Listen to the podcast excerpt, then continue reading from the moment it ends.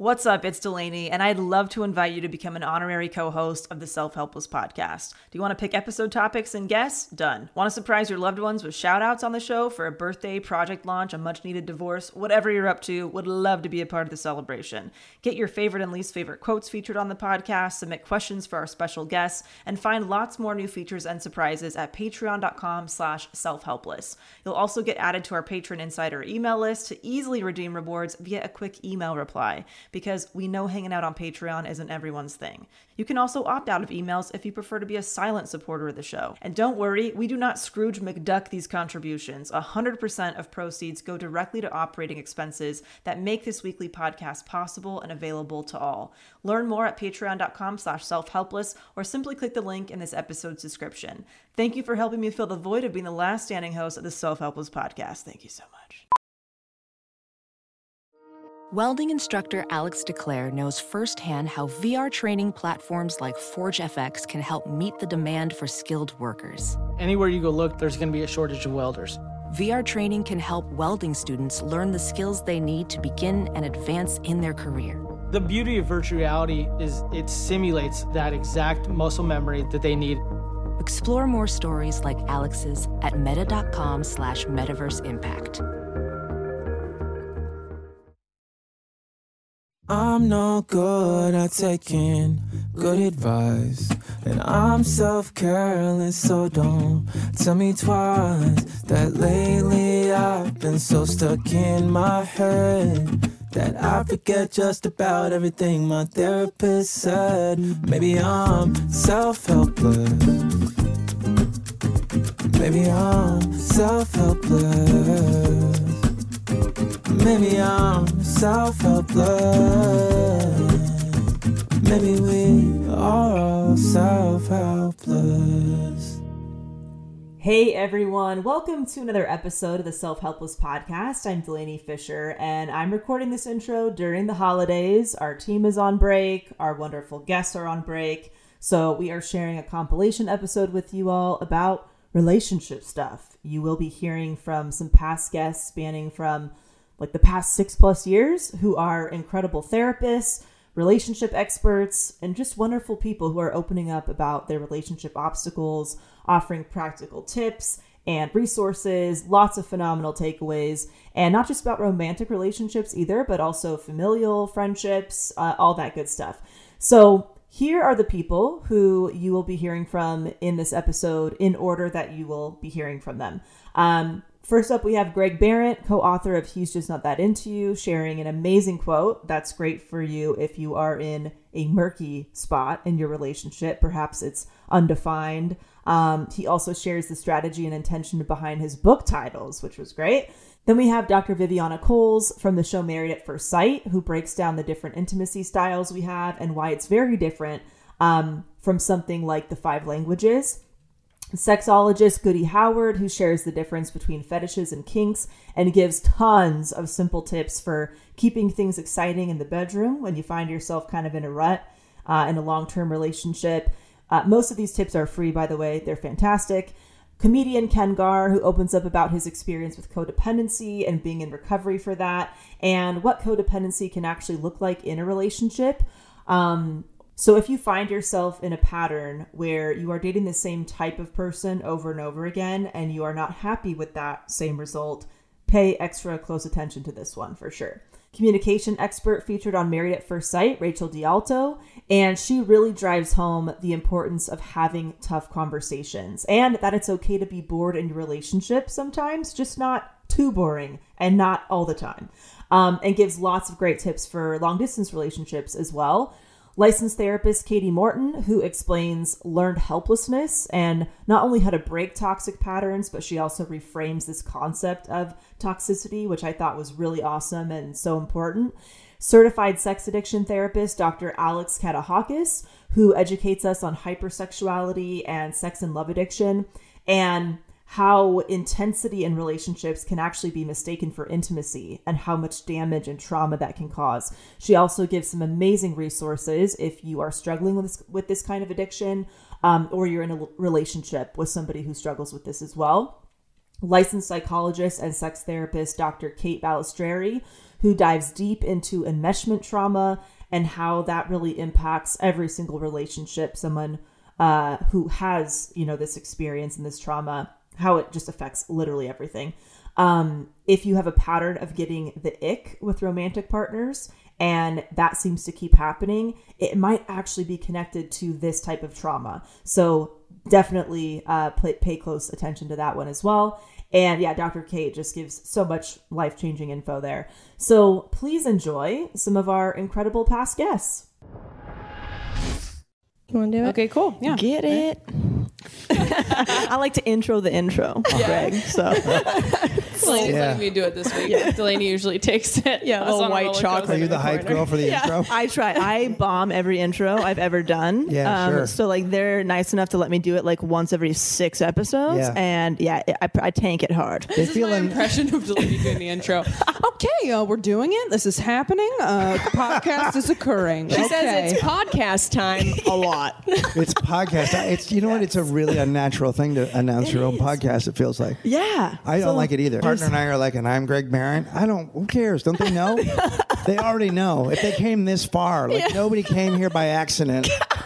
Hey, everybody. Welcome to the Self-Helpless podcast. We are so excited because we have an amazing guest. If you've been listening since the beginning, uh, you listened to our first episode in which Delaney talked about her first self-help book ever, mm-hmm. which was It's Called a Breakup Because It's Broken. That's so funny. Yeah. yeah. I was nineteen. Yeah. Seriously, Delaney's that life. book helped me through one of the most traumatic times of my life. I was so desperate to just feel better that right. I I went, I was like, I called my mom, like, what do I do? How does this work? What do I do? She's like, go to the bookstore, go to the self-help section, pick something fun that looks cool. And I saw the pink, um, you know, with the little ice cream on it. I was like, this is for me. And then, yeah, I read it in, you know, a, a day probably. And um, yeah. I did everything that it said and it did, it did help. Like it eventually got better. And they're all nothing. There's nothing new under the sun. You know what I right. what I said wasn't any different than anybody else has said. Right. It's just that I happened to say it at the right time. I was a cast member from Sex and the City, so I had the trust of the people who watched that show. I was on Oprah. Yeah. Um, oh my gosh, I wasn't yeah. a do- I wasn't Doctor Phil. I wasn't somebody who'd studied relationships. I was right. just a friend. It was coming from a person who imp- somebody goes, I don't like your book. I go, I don't fucking care. I'm not going to start yeah. a cult. You know? Right. Um, I'm not, I'm not invested in some sort of, you know, pyramid scheme uh, thing. And um, uh, so it's just right time, right place. If you look at, you know, your three books, It's Called to Break Up Because It's Broken, He's Just Not That Into You, and It's Just a Fucking Date. All of your titles, like, are helpful in and of themselves. Yeah. yeah. Like, just reading, like, He's Just Not That Into You, someone's going to read just the front and just go, like, oh, my God, you're right. Yeah. It's just exactly helpful. In yeah. fact, I, I had opinions about self-help books, but I didn't realize we were going to write one. But when we did, my feeling about it is that they're always too long. There's always information you don't care about. There's a lot of unnecessary work to make them feel weighty. And usually they're things that people can't pull off. You know, mm. people have a lot going on in their lives and they want their fucking answer and they want it yeah. now. Yeah. So I, I like to say we put it on the cover. You know, yeah. if you, I, mean, yeah. I, I wanted to write just one page that said, if you're holding, if you're standing in a bookstore holding this book, put it down and go home and break up with your boyfriend.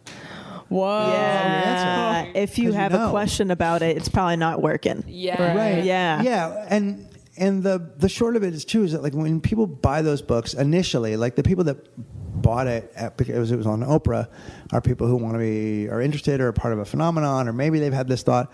But the people who buy those books initially are in crisis. Yeah. And they yeah. don't care about why you came up with your theory. They don't care about who you are. They're not interested. Half the time people are like, oh, that's you. Yeah. Yeah. Oh, yeah. like they're just, they wanted to know, oh, which one of these is me? You know, yeah. It's like a, yeah. it's and what like do I a, do? Uh, a magic eight ball. Yeah. And um, and so um, so get to the fucking answer and then be done. Yeah. Right. Because the more you complicate it, if it's complicated, it's not a solution. Yeah. Yeah. My friend Beth Lapidus uh, had a great phrase, which is the lack of yes over time equals no. Oh. Wow. Right? Yes. Right. Yeah. Yes that is no. a good one. When you want to see somebody, you're like, are you around next Tuesday? Right. Right. That's what that right. sounds like. Right. That's what yeah. a plan sounds like. I'll call you means I don't know if I'm ready for this kind of intimacy. So the four intimacy styles, which are also the four motivations behind people wanting to have sex, are bonding, giving, release, and responsive. And There's no order. There's no like prioritization of that. They are all very, very important facets of having a very healthy, rounded out intimacy style. And the reason that I think it's important to point out those is because for a lot of people, they are going after their own needs and desires when they're going into sexuality, especially if they're initiating, but they're not really understanding that their partner might have a different perspective on it. Now, it is, a lot of people are like, oh, it's like the five love languages. No, it is. Okay. it, yes, but no. Yes, in the sense that the five love languages helps couples to really understand how to show love, especially emotional intimacy with their partner. And that is huge. I love it. It's been around since nineteen ninety-two, and it is still way up there as far as the things that I recommend for couples to look at and, and learn about. The four intimacy styles is different because I'm asking you to include all four, preferably in a very balanced, like twenty-five percent of each into every sexual experience. Now, that is ideal. It doesn't always happen that way. And as long as overall you're looking at the balance being there and having a rounded out intimacy style, then you should be fine for the long term. Because what that will do is make sure that you're getting your own needs met and your partner's needs met through the ups and downs of a long-term committed relationship. So bonding is those people who experience a sense of connecting and bonding with a partner through sexual intimacy, through that physical exchange. And they don't tend to experience it as much in any other way or for any other reason. So these are the people that say, I always feel closer to you after we've had sex. Mm, got it. Okay. And then with um, release, so release would be the one where it's all about the physiological experience of ecstasy, of that euphoric feeling of, man, my body feels like it has released all the tension. I feel like I can think clearly again. And thank you for being a part of that. Giving is for those people who feel like I get so much gratification from giving you pleasure. Mm. I, I feel this rush whenever I know that I'm giving you a sense of pleasure. It's, it's euphoric. It's all of that good stuff. So, and then responsive. This is the one that gets a little bit judged of all of the motivators. Responsive people tend to be those who they're not, they don't have sex at top of mind. They're not the ones that tend to initiate. They're not the ones that um, they'll experience some urges here and there, but they're not desiring sex on like an upper sort of plane. It's, it's one of those things that's lying dormant until their partner says, hey, I want to connect with you. Let's have sex. And they're like, oh, okay. Yeah, let's do it. And they don't, they don't regret it. They don't feel like, oh gosh, I wish I was doing something else, but it's not at top of mind.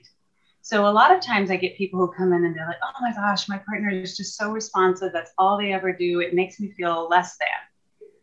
I can see why they would, because oftentimes they can feel like they're doing something to their partner instead of with their partner or for them. Mm, right. And that's why I'm always telling my responsive clients, I'm like, hey, it's really important that you hold on to some of that, because it's great to be somebody who's not always chasing, chasing, chasing. Um, but you do need to show your partner that it's not something that is only important to them. Right. Oh, right. Wow. Have you noticed any specific tips or tools that help people kind of maintain the intimacy, like once they reach to a good point, or how can like we build that accountability in, you know, to our relationship? So I'm glad that you said that. You have to build the accountability in. And most people find this very controversial, and we can go back and forth on it. But if it's a problem for you, you need to be scheduling time together. Yeah. Even if it's on your calendar, but it's not on your partner's, that's okay. As long as it gets done, as long as it's something that you have carved out time for and it happens, who cares how it happens? Nobody's going to fault you for putting for investing and planning time with your partner. Um, some people say, oh, it takes the spontaneity out of it. Well, if you have lots of spontaneous sex, then you don't need to schedule it. Right. This isn't for you. Right.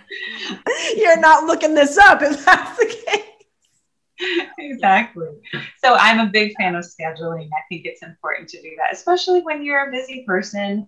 Even if you're not, it's nice to have something to anticipate and look forward to. What are fetishes and do we all have them? Oh, everybody does. So Ooh. the difference, first, let me tell you the difference between a fetish and a kink, because a lot of times yes. we do those like, you know, samesies, and they're not. Um, so a fetish is sexual attraction to an object or thing. Okay. Whereas a kink is an atypical sexual behavior. Okay. Okay. So, so the behavior, so there's some things that are both a kink and a fetish. Like if you're a furry, right? A plushie, people that dress up in the mascot costumes. Mm-hmm. Yes. That is both a kink and a fetish. It's a fetish because the costume is what makes them feel uh, their most unique, authentic selves. But it's a kink because they have a whole community and they have their own ways of interacting with each other. And they have their own, like, you know, it's a culture. Right. So it's a kink and a fetish simultaneously. Some other things that are kinks that are very common are like choking, spanking, um, you know, rougher sex. Um, things like that are very, very common uh, kinks that yeah. people have. Calling your partner daddy, like things like that. Those are very common kinks. Okay. okay. Uh, common fetishes can be like a foot fetish, or like a pregnant girl fetish, or maybe you have a race fetish, or a size fetish, like a body size fetish. Like, so they're very common things that people don't necessarily even think are kinky or that are fetishes, that we absolutely have and do and are. Right. Mm, right. Maybe even just like people who are into blondes versus brunettes. That is absolutely a thing. Or like tattoos and beards. I was curious too. I think I asked Doctor Drew about this at one point years ago, but you know, foot fetishes have become so popular, and yet we don't hear that much about like an elbow fetish or a kneecap fetish or a... They are, there are things. Those are things. And I will tell you. Oh, interesting. When, if you put, like, I have a tattoo on my elbow. So oh, if okay. you, tattoos become erogenous zones mm-hmm. because of that re- repeated needle to skin. And then it's sort of like, it's an unconscious, a subconscious area of focus for you. But if your partner begins to kiss and lick on your tattoos, you it, it feels different to you than if they, like, I have a tattoo on this side of my shoulder and I don't have one over here. If someone puts their mouth on this shoulder, it goes down. If they put it over here, it's it's, it's cute, but it doesn't hit the same. So, oh, I know what I'm doing tonight. So the tattoos your, and they're fresh. Listen, okay, well, well, wait till they're healed now. Are they healed? No, fresh is in the last, like, several months. Okay, yes. So what happens is it also gives your partner something to focus on. They can trace the tattoo with their tongue, and so it can be very intentional. This tattoo right here, I have had this t- tattoo kissed and licked on, and I thought I was going to die. Oh. So it may be the tattoo fetish of it all, right? Of how I discovered that that's a thing. Mm-hmm. This elbow is not the same as this elbow, right? Right. But there are different like fetishes of different parts of the body, like the knees. Um, the elbow is called the weenus. The skin on the elbow is called the weenus. Yeah. So like the weenus fetish. Um, yeah. You know, necks, nipples, ears, mm-hmm. mouths, all of those things. There's so many different kinds of fetishes. And even with a foot fetish, it's levels to that, right? Like some people like, ooh, I just love pretty toes and a nice shoe. Like that's just some sexy shit. Mm-hmm. Some people actually want to put their dick in the shoe. Some people yeah. actually want to put like a, a, a hollow dildo on the heel of the shoe and be fucked with it. Some people, that's a shoe fetish, that's yeah. not necessarily a foot fetish, but or some people want you to like put your feet together and like stroke their penis with your feet. Like, so it's so many levels to fetishes as well. Yeah. Um, that it's just really interesting how they develop and how they are expressed. What are some of the most unique fetishes or kinks that you've come across in your line of work that you really haven't heard of much? Um, well, I, I know people that have like splooshing fetishes, which is food fetish, right? But this one uh, client, he actually liked to make like cake batter and put it in like a long jar and just like fuck the cake batter. Mm, and like an American like, oh. pie type of moment. Yeah, yeah, yeah, but it was batter though, not like the warm pie or the warm right. cake. It was just like that.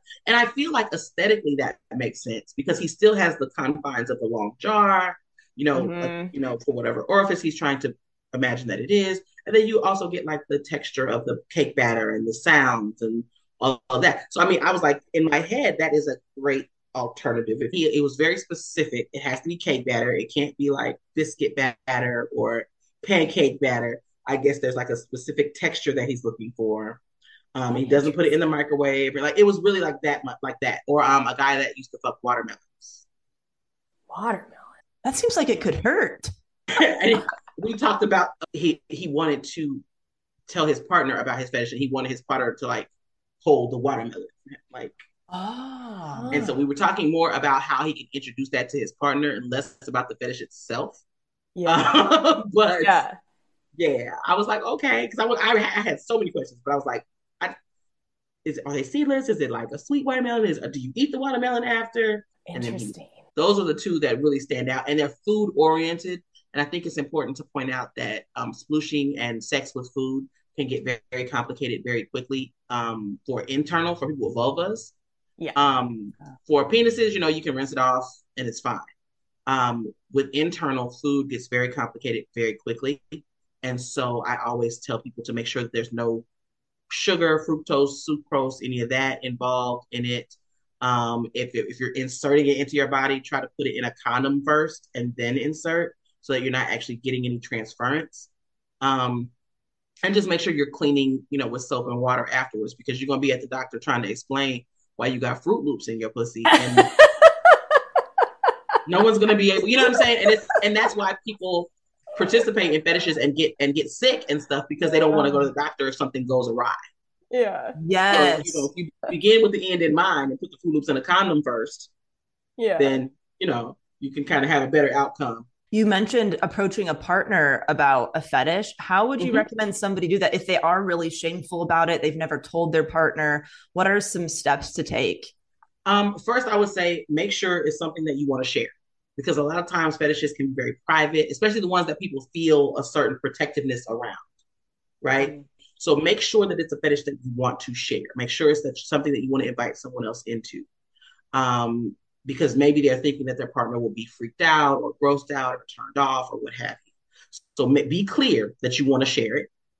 Um, and then I would suggest showing them some sort of media around the fetish if it's something uh, maybe more commonplace. You, you can Google like movies with balloon fetish or movies with clown fetish or movie with whatever. And you can like, you know, in this day and age on the internet, you can like watch the movie together and be like, oh, babe, what do you think about that? To kind of get their reaction. So it's not you first. Oh, smart. Right? Yeah. And then, then based on their reaction, decide if you want to move forward. Or um, there are lots of like shows like, you know, Sex Sells and, and other shows like that that may highlight something that you're into. So just, I would say, get some sort of media that's a third party and then like watch it with them and be like, what did you think about that? Or, and I always fall on the sword for this for people. Listen, if you don't know, if you can't find media or you have something that you want to talk to your partner about, D M me and ask and let me know. And then I'll make a video about it and post it on Instagram or YouTube. And you can be like, oh my God, I saw this video. Watch this and tell me what you think. Because then it's still not you.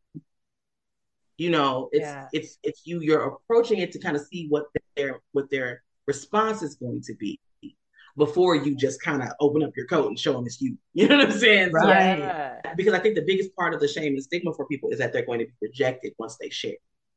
Yeah. So that kind of takes the onus off of you having to be the person with this desire, and just kind of gauging your partner's reaction as a result. Yeah, that's great advice. What are a few things that you could recommend to people who are looking to broaden their sexual horizons? Maybe people who aren't super tapped into their fetishes or kinks or anything like that. Maybe, you know, long-term couples, people who maybe have fallen into a rut, you know, mm, mm, mm. anything like vanilla, that. Vanilla folk.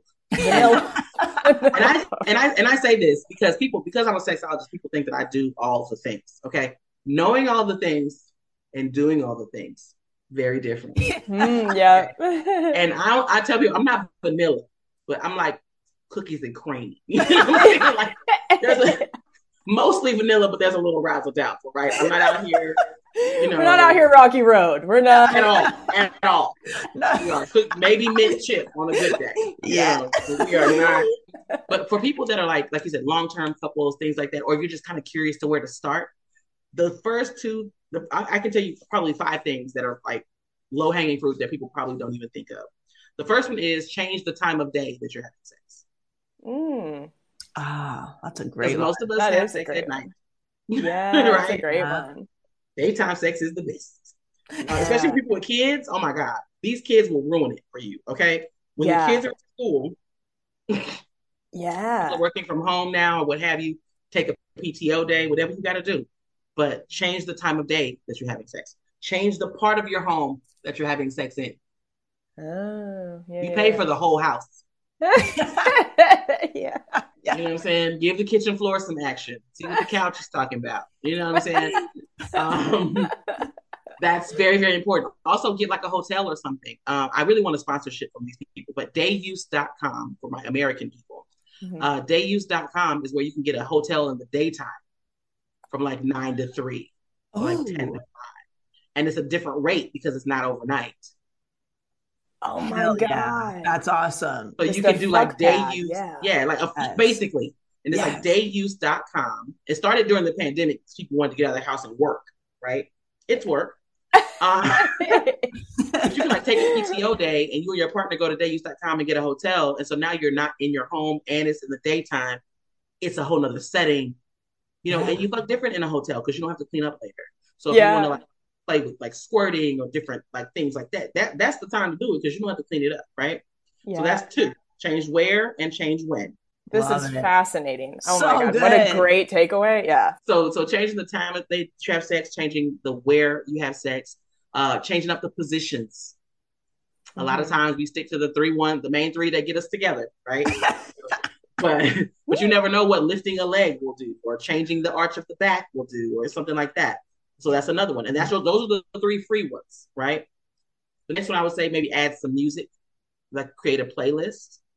Lubricant, because people think that lubricant is a commentary on your sexual function or your ability to get wet or what have you.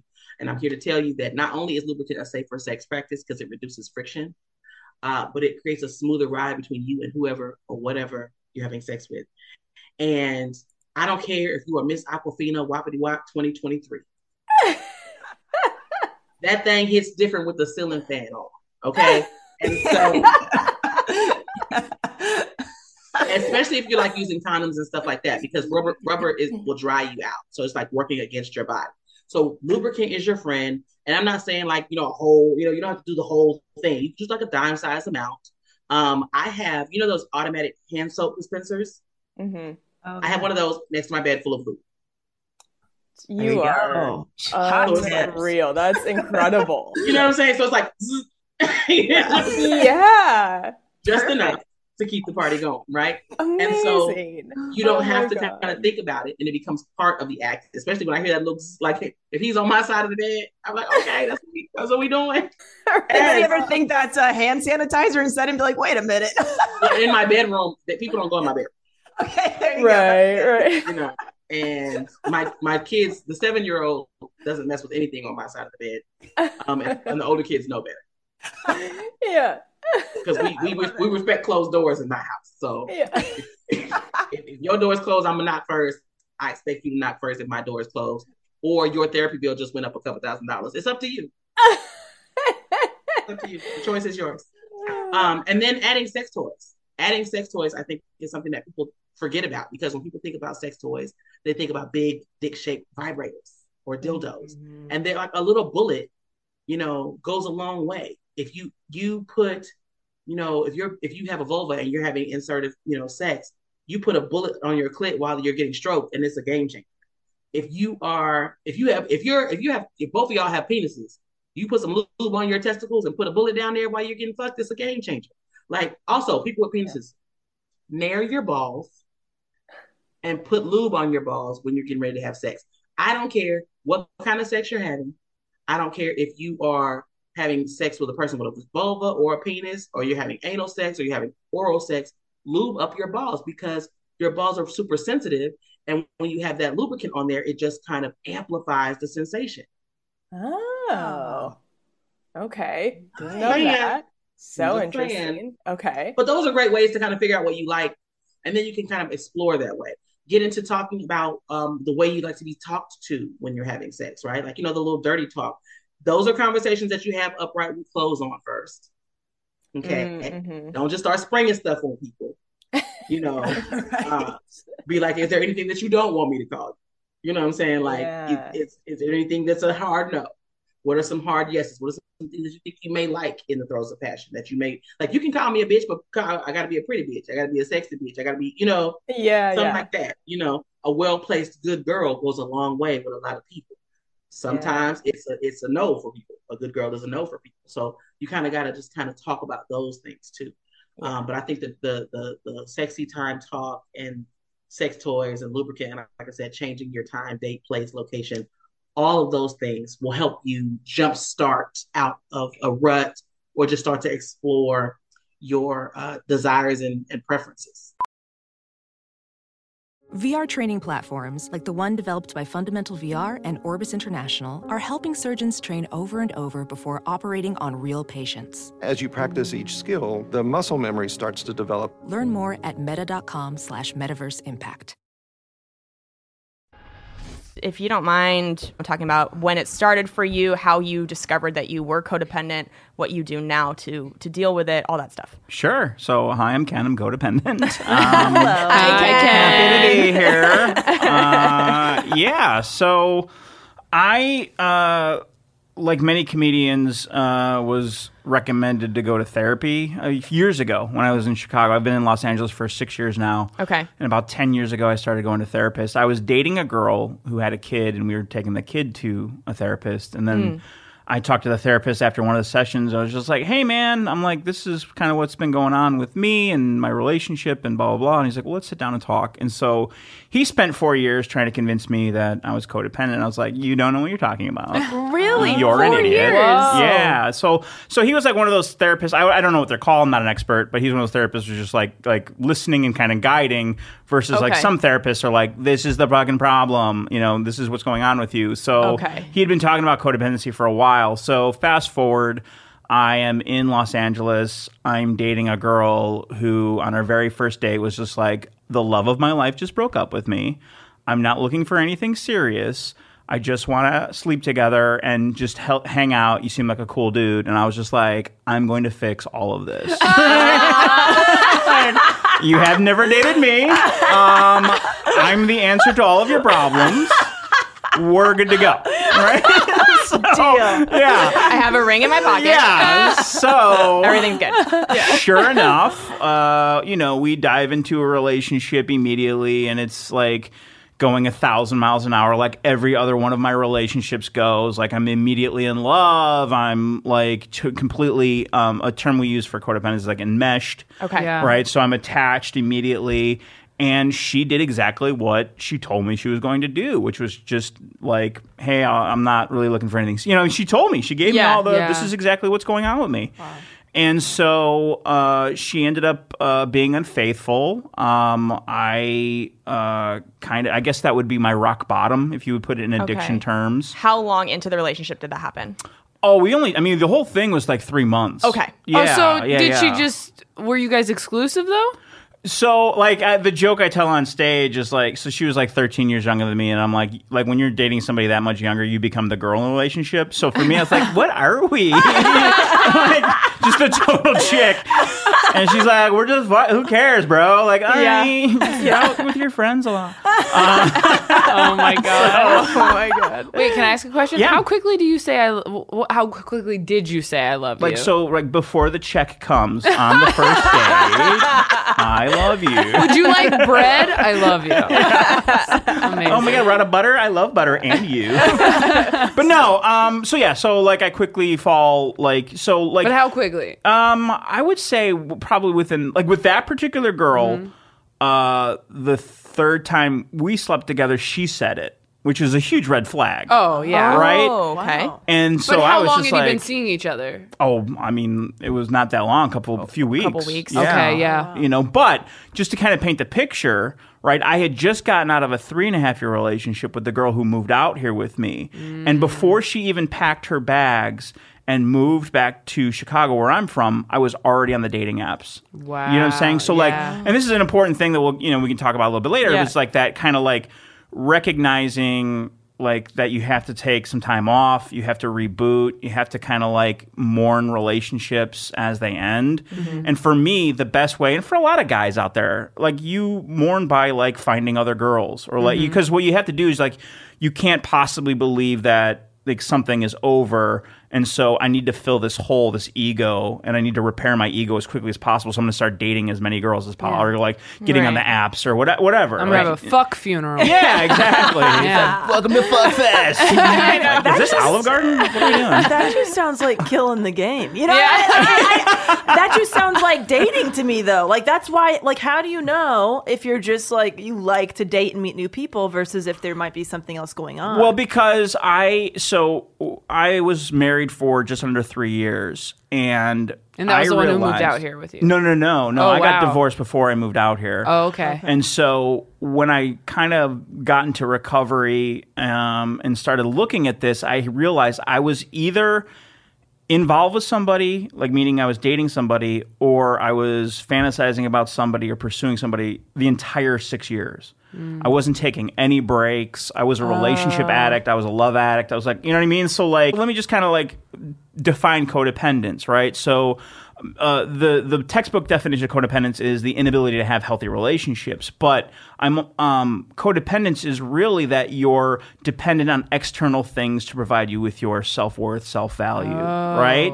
So here I am, a guy that had kind of a shitty, weird childhood. Mm. And so I didn't develop the right kind of coping skills. And so what I did is I used either alcohol, sex, relationships, love, food, anything to kind of have that uh, validation or making me feel good, making me feel worthy, looking outside of myself, mm, right? Okay. And so what, when I say recovery for a codependent, they're like, well, what does that mean? For an alcoholic, it's black and white. Right. I don't drink anymore. Right. I don't do drugs anymore. But right. for codependence, it's like I'm uh, treating my Uh, codependency. So I'm uh, going to a twelve-step program. I'm working with sponsors. I'm going to therapy. I'm, you know what I mean? I'm like, I'm, I'm really like, I'm not looking outside of myself anymore. So can I ask, the yeah, codependency, please. Does that go hand in hand with the love addiction, or do you feel like that's kind of the same thing? Yeah. Because the way I've, I feel like we understood codependency on that episode we talked about, and how I've always understood it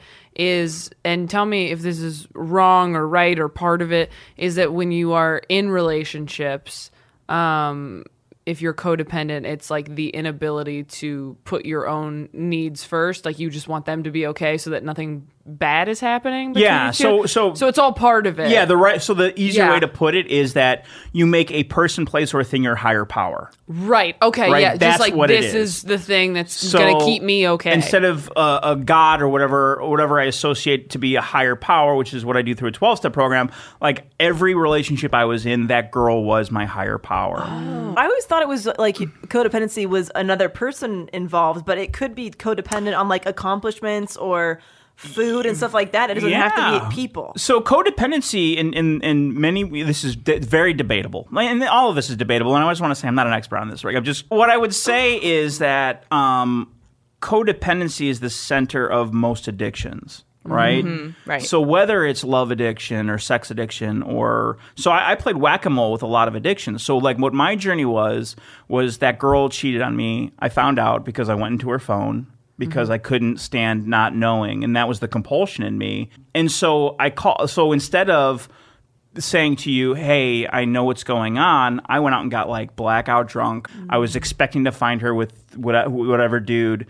And I don't know what I was gonna ha- what was gonna happen. You know what I mean? Yeah. But like, but but then the next day I finally came clean because I didn't have the skill set to say to you, "Hey, I know this is what's going on. We need to address it. I want to talk about what's going on." You know what I mean? Like I just don't have it because to a codependent person, the fear of losing that person mm-hmm. or that sense of abandonment or that sense of like it being over is far greater than anything that you're like like we're willing to stay into it. You'll see a lot of codependent people with alcoholics or drug abusers because their their idea of being loved is me taking care of you. Mm. So if you look at my dating history, I dated literally like the same girl over and over again, which was like you know, didn't really have a career, like not like having trouble getting on their feet. Anybody yeah. that I can just fuck, I can fix. And you're like, I smell a project. Absolutely. Like, this is where I can get in and do my thing. The more I can thing. focus yeah, yeah. on you, the less I have to focus on me. That becomes the pattern, right? Mm-hmm. So addiction is all about patterns. So then when I finally realized I was codependent, I started going to a twelve-step program for it. And that's when I realized, oh, like uh, I have a problem with alcohol as well, because these relationships would end and I would go on these huge benders because I didn't have the skills to be able to say, I'm Ken and I'm sad and I'm brokenhearted. I like instead I just go to a bar and now I'm drunk, so now I can text my ex and now I can mm. text three exes ago and now I can, you know, like I can do all the things that I wanted to do that I didn't have the courage to do when I was sober. Oh. And then I realized, oh, well, I got to quit drinking. And then I started playing whack-a-mole with all these addictions. You go into like sex addiction and love addiction, all these things, and you're just like, so at the end of the day, that's all to say, like, once I got into recovery and started getting some self-worth and started feeling good about myself, um, then a lot of these addictions kind of like were in check. What are some common kind of issues that you've seen and some common solutions to those issues once people implement them? Yeah. And this is something I, I talk about often. I, I wrote about in my book is it really always comes down to worth. In every situation, it is it is a worth issue more oftentimes than not. Uh, so the way that we show up changes based on how we feel about ourselves and how we feel about our own worthiness. And so whether you're talking about a, a corporate setting or a personal setting or a romantic setting, if you don't know who you are and you are not comfortable in your own skin and and um, just have that level of confidence, you're going to show up differently. And we all have different, you know, uh, someone listening is probably like, crap, I don't have any of those things. And that's totally normal. And that's why it, why it's so universal is like we all have these, these challenges around self-worth and self-love. Oh, so true. So out of, you know, everybody that you've helped and worked with, what is like one of the biggest transformations that you have seen, or if there's any that kind of stick out to you? I mean, my gosh, there's so many situations. Um, I think one of the most interesting ones, because a lot of times when people are talking to a coach or a therapist or, you know, someone to help them wherever they are in their relationship space, they often feel like they have to get their partner involved. And one of my biggest transformations was someone whose their husband was not involved. And so, and was completely disconnected from any sort of evolution or growth or, you know, all of those things. But she changed so much that their entire relationship changed. How he was showing up shifted, even just subconsciously, because she showed up differently and he started showing up better. He started being a better husband, being a better partner because of her own evolution all by herself. And you just saw this woman go from, you know, in a really tough spot, in a really bad place and, you know, uh, suffering from anxiety and depression, and then shift out of it into this butterfly essentially. And so yeah. it changed the way everybody acted around her. And that was the, just the coolest thing. It's that ripple effect that you, you oftentimes don't even expect because you're like, I'm just working on me. you know, right. I don't know how this is going to work. I don't know if this relationship is going to last. And now they're happier than ever. And it's a, it's a really interesting to, thing to see, because I think oftentimes we're like, well, why don't you come with me? You know, why aren't you buying into this? And sometimes, not to say they don't, they shouldn't, but sometimes right. they don't have to. Yeah, that's so interesting that you don't have to have the whole family coming in for it to have a huge impact. You can yeah. really just start with yourself. What are some things that you have suggested people try to really keep that like novelty and excitement alive throughout a long-term relationship? Yeah. Well, one is it's recognizing that there's going to be an ebb and flow. I think oftentimes relationships end because we think that people are supposed to be entertaining to us at all times. And, right. you know, like they're not here to entertain you. Like right. this is not a circus. They are not your monkeys. Right. You know, this is not. So I think part of it's recognizing like it's going to be boring sometimes, and that's okay. Yeah. So that mixed with the effort of making it not boring all the time, you know, you want, you want to like a mix. Like if you just sit around twiddling your thumbs and you're bored out of your mind, we're not going anywhere in this relationship either. But knowing that, you know, there is going to be an ebb and flow, but I can put the effort in, I can make this, you know, as exciting as I want it to be. So staycations, yeah. um, just going back to the basics of, you know, writing them notes, leaving flowers, uh, you know, whatever their love language is. And that's something that's really important too, is understanding everybody gives and receives differently.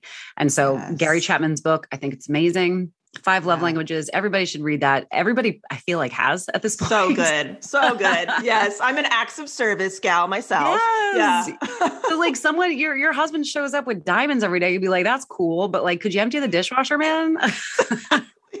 Exactly. And I love the fact that it really is just those simple, basic things. I think people can get yep. really overwhelmed, or they're like, oh my gosh, I have to do all these grand gestures. But when my husband surprises me with um, a cup of tea that he made downstairs, I'm like, oh my gosh, I'm the luckiest woman alive. You know, exactly. Really, it can be so very simple. Yeah. Do you have any tips or guidance for people who are in a long distance relationship right now, whether it's because of the pandemic or otherwise? What could maybe help them if they're struggling? There's so many long distance relationships out there. People are so, yes. you know, there's a lot of insecurity in it because you don't get the same interaction. You don't get the same quality time with each other, especially if quality time is your love language. That's problematic. Um, so it's yeah. really two things. You have to be able to communicate what you need. And actually it's kind of three things. Communicate what you need, let them know, you know, what you need to feel secure in this relationship, because there's already a breach of security based on proximity. And the fact that you're not as close, you know, you don't get that same affirmation as seeing your partner once a week or once, you know, every day or a couple times a week or a couple times a month. So communicating that, putting that effort in to reach their needs, whatever that level is that you need to get to, but also have, a, there has to be an end date of when the distance ends, because yeah. perpetuity kills every long distance relationship. When you are just in it and there's no discussion about who's moving or we are both moving or wherever the, the end goal is, we're just in a loop, and then resentment builds and then it ends. And so right. it's so important once you've hit that stage of like, no, this is my person. I want to be with them for, you know, forever is a long time, but maybe it's, you know, I just, I, I intend to be with this person as far as I can see, yeah. you know, have those conversations. And oftentimes we don't have those conversations because we're afraid of the answers, but aren't you afraid of diving into something and being, you know, three years down the road and you never talked about who would move where and you find out that they're not going anywhere and neither, neither are you. Right. So, right. And do you feel like that's, those are important, obviously, so you're not, you know, wasting your time, but also something to look forward to, something to kind of build on and work towards, yeah. even though you're really far apart or not seeing each other much. Um, When do you feel like it's kind of time for people to go their separate ways? Are there any kind of clear indicators that it's time to break up or separate or divorce or whatever it might be? Yeah, I, I think when the bad far outweighs the good. And there's no attempting to shift that balance. And it just, you know, you, you get to that point where there's just no good times, even when you're really struggling to find them, uh, can be an indicator that this is really problematic. And, and it really comes down to, you know, is there, is there a salvageable shot here? And if there is, is there an investment? And so oftentimes, you know, and that does become problematic when there's only one person invested in, in making the effort. Um, but really, if there isn't any good left, or there's a smidgen of good and nobody's actually working to grow that good, then what are we doing here? Yes. What about in a long distance relationship? Are there clear indicators where like they can't, you can't solidify a date or when we're moving or how does that yeah. work? I mean, um, you have that conversation and, and if uh, nobody's willing to compromise and that's not happening, then you have to really reassess, like, am I fine being apart from my partner forever? And listen, whatever you choose to do, like, good on you, like yeah. make it work. You know, you want to have a throuple, go for it. You want to be, you know, right. across the country for the rest of your life. Then if that works for you, I'm not here to judge it, but yeah. both parties, or in a throuple, all three parties, they have to be on, on the same page. And if you yeah. can't get on the same page and you refuse to, to really compromise there, then again, what are we doing here? Yes. All right. So a big reason why people don't work out, money. That's yes. a big one. So what has been kind of your um, experience with that, with, with couples or relationships? And what are some things, you know, some takeaways people can maybe implement if that's what they're struggling with? We have like this desire to put our head in the sand. And then yeah. all of a sudden we're like, wait, why is it broken? It's like, because you never talked about it. Right. So, you know, you have to communicate and you have to talk about and, and observe. That's the other thing is, you know, you see very early on, uh, and, and anyone who's ever dated someone for more than a month, you see how they spend. You see how they show up, you see what they drive, you see what they tip, you see, you know, how they're interacting with the world with their money. So you right. see so many things early on. Um, but then as you get into relationships, it's, it's more talking about it and talking about finances. And it's not necessarily a difference in finances. It's often a difference in priority. And so you have to make sure that, to me, values need to align, and how you spend your money shows where your values are oftentimes. And so right. that's something that's really important to just not only observe and be aware of, but also communicate around. Yes, that makes a lot of sense. And it's interesting, you might be dating somebody and they're like, oh, they're a great tipper and they drive a nice car. And then you you get in a relationship, you're like, oh, you're sixty thousand dollars in debt. That exactly. is going to affect me in some way. Yeah, be like, dude, you're driving a Ferrari and you work at Starbucks. Like, what right. are we doing here? You know? Something's not adding up here. Um, yeah. So because of COVID, quarantine, there's like virtual dating that's kind of amplified this last couple of years. How do you do that successfully? You know what I have to say? So this is the, this is my, my thing about virtual dating. I think it's awesome. It's a great filler. Like obviously just, you know, like the long distance stuff, you can't do it forever, like, you know, right. unless, unless you're okay with that. Again, not judging. Um, but you really do get to see somebody in a very different way than you would if you're just texting them, because people can hide behind their keyboards, pretend to be somebody else, show up different in their energy. Everything is very different when it's just text message. So I loved that everybody started to embrace video. And I think six or seven percent of people before COVID would go on a video date or even ju- jump on a FaceTime before a date. And it went up to like, I think it was like over eighty percent within like three weeks. People were like, no, no, I'm in. Like, let me yeah. do this, because it was the mother, you know, necessity is the mother of invention. But I think you can show up. You just have to show up and, and like you are going on a date. Like people sent me screenshots and where they have, you know, the camera's in this weird angle, there's crap in the background of their room. And I'm like, dude, just clean your room. You know, like it's so simple. Like otherwise just have a conversation. Right. And the other thing too, and I have to say this, I'm like, I'm now on my soapbox, I have to say, hide yourself.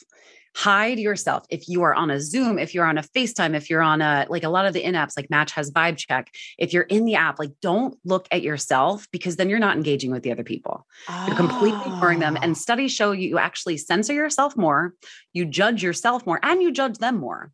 So it completely messes with our psyche. So hide yourself as much as possible. And I guarantee you every interaction will completely change.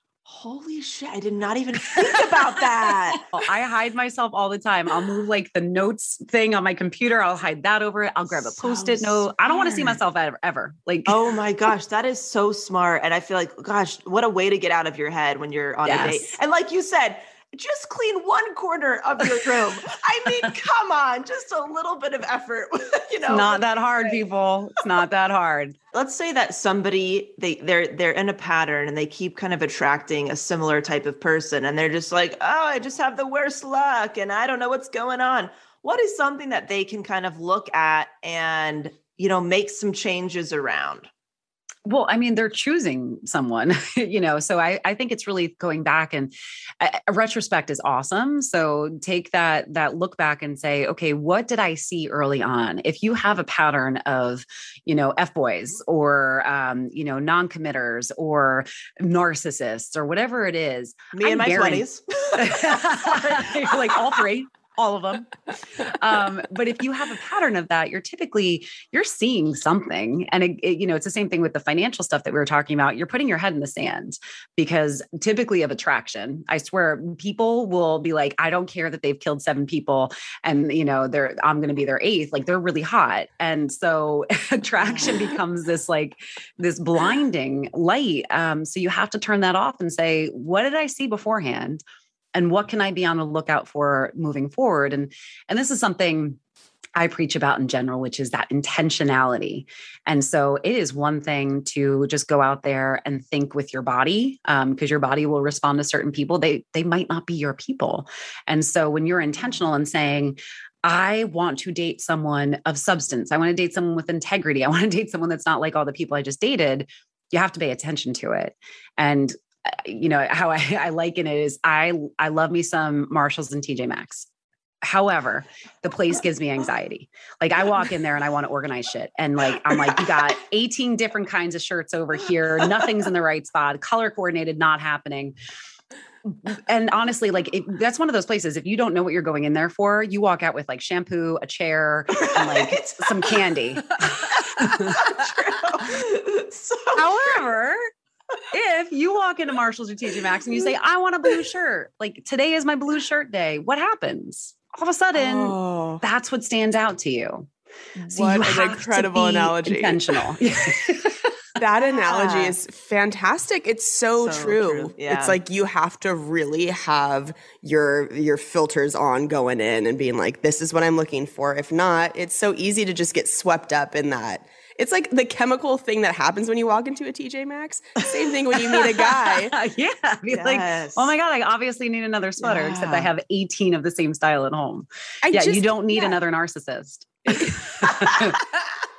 There's so many distractions because there's so many options of people yep. that it's like, you're like constantly weighing the pros and cons for each type of person or lifestyle or career or whatever. So it's like, you have to step out of that kind of chaos to really get in touch with yourself. Like what is actually, what are my values with no other external kind of input? What do I give a shit about? And how can I find that, you know, who am I looking for in that sense? We have reactions to people. Like we have yeah. a gut for a reason. And, and it does take a while. And a lot of people ask, they're like, what's the difference between fear and intuition? And, and that's really practice. That's practice of trusting yourself and, and leaning into it. But there are so many times where you know you have a gut feeling that something's off, and it oftentimes is. Um, you just have to, you have to be able to ask yourself, you know, and a lot of times, unfortunately, it's around an infidelity. Um, people are, you know, they, they feel something and you have to figure out like, am I just being insecure? And that's where that kind of forty out, out forty-eight hour rule is, is like, okay, is, was I just a little, a little off, or is this something real? And, and you have to trust yourself and know that there, there are feelings and you're picking up on, it's not just like some woo stuff. You're picking up on so many subconscious cues that you can't even consciously process. So understanding that like energy is real, like how you feel about someone is very real. You just have to begin to practice to, to have some um, distinctions between them. Yeah. Mm. Um, I, I just saw a video on TikTok, I think it was yesterday, talking about the difference in a successful relationship versus one that maybe ends is seeing somebody having um, bad character traits versus bad qualities. I think it's how they described it. I'm probably butchering it a little bit, but trying to be able to discern the difference in somebody with something they can't change about mm-hmm. them that's part of their character versus something like their communication is maybe not what works best for you. Can you explain that a little bit and like what you see are maybe some of the biggest reasons why relationships end or things that people have trouble changing? Yeah. And, you know, it's an interesting thing because obviously there are, are things that are us, and that is, you know, our character of who we are and makes us up. It's our personalities. A lot of that stuff isn't going to change. Um, but there are things like you just mentioned, communication or Um, you know, attention and, and things like that, that can change, but we also don't want to invest in someone who's not willing to change, because oftentimes they'll say, well, that's a, that's a malleable trait, but they're not doing anything and they're not going to do anything. So then you end up in the same spot. So it's really important. Yes, there are some things that are adaptable and, and can change to benefit your relationship, but they have to put that effort in to do so. And there could be somebody with really terrible communication that says, F it. Like, I don't want to, like, I like the way I communicate. I'm hot. You know, um, which is pretty much, you know, how, like, I've had conversations that sound like that with people. And I'm like, okay, you live your life, dude. Um, I've got some other problems in addition to not right. communicating. Great. Yeah. I was Text like, we're going to work only. on, I'm going to just yeah. step slowly away from that situation. yeah. Um, but you know, I, uh, one of the things that I, I preach and, and I too stand by the most is the difference between a relationship that's successful and one that's not is effort. It's effort every, every step of the way. Like you have to put the effort in. And there was a quote that I posted recently that was, you know, the biggest mistake that you could make is meeting someone extraordinary and then starting to treat them ordinary. And mm. it, right. Yeah. Mm, it's a good one. Mm, Delicious. So We got it. We got, we can't do that. If we meet extraordinary people, you have to continue to treat them like that. Oh, love that. Yeah. So good. I, I have a question. Let's, let's say that somebody has recognized that they're in a like toxic relationship or something that's not working, but they feel very overwhelmed with, how do I get out of this? Or what do I change? What do I do? What's like one baby step they can take if they feel like they're kind of stuck? Support and accountability, uh, I think, is so important, especially for people who feel like it's uh, just this huge hurdle or, or huge challenge. And listen, there's there's a lot of situation that it's it's really hard to leave. Um, kids, money, um, you know, homelessness. So, like, there's legit things that that really do get in the way of people leaving situations that are not only just toxic but sometimes abusive. And so, I have so much empathy. But if you're going to take a first step, it's really finding that support system. And that could be from a friend. It could be from a family member. If it is a situation that's, you know, a far more dire and dark one, there are groups and there are organizations that are out there to help. Um, so really recognizing and just starting to reach out to the, the potential uh, help that is around you. Not only it gives you the strength, because I do think that there is a strength in that, that feeling of, I have, somebody has my back because it's not my relationship. And Um, you know, you can have somebody who takes those steps with you so you don't feel so alone. Mm. Yeah. So good. Um, I have one more question too. In your coaching, how common is it for you to have people come in who one partner wants kids and the other doesn't, and trying to navigate that whole conversation? Yeah. So I don't coach any, I haven't coached privately in probably like five or six years, okay. but um, I, I mean, I get questions like that all the time on my okay. socials. And obviously, you know, back when I was, that was a challenge, especially for daters, because people would say, you know, I, I met this great person, but they don't want kids, and they wanted kids. And, you know, that's a deal breaker. That is not something, we do not change people's minds when we are creating humans. Uh, this isn't like a, maybe I'll just stick around and they'll change. And I'm not saying that that hasn't happened, because it absolutely has. And there's circumstances um, that prove otherwise. But if you are entering a relationship and you know something like that, um, you know, something that's really a huge deal, this isn't like they'll never eat peanut butter. Um, this is, uh, they do not want a child. That's something you have to respect. And, uh, you know, I have a, a huge challenge with people who think that they can change someone's mind on that, because that there's a reason why they're, they're choosing to, to do that and choosing to make that decision. And that can be explored, because a lot of times, and I've heard this many times, is where someone doesn't want to have kids because they had shitty parents. And so maybe that's something that mm. they can explore and understand and maybe work through, but you can't bet on that.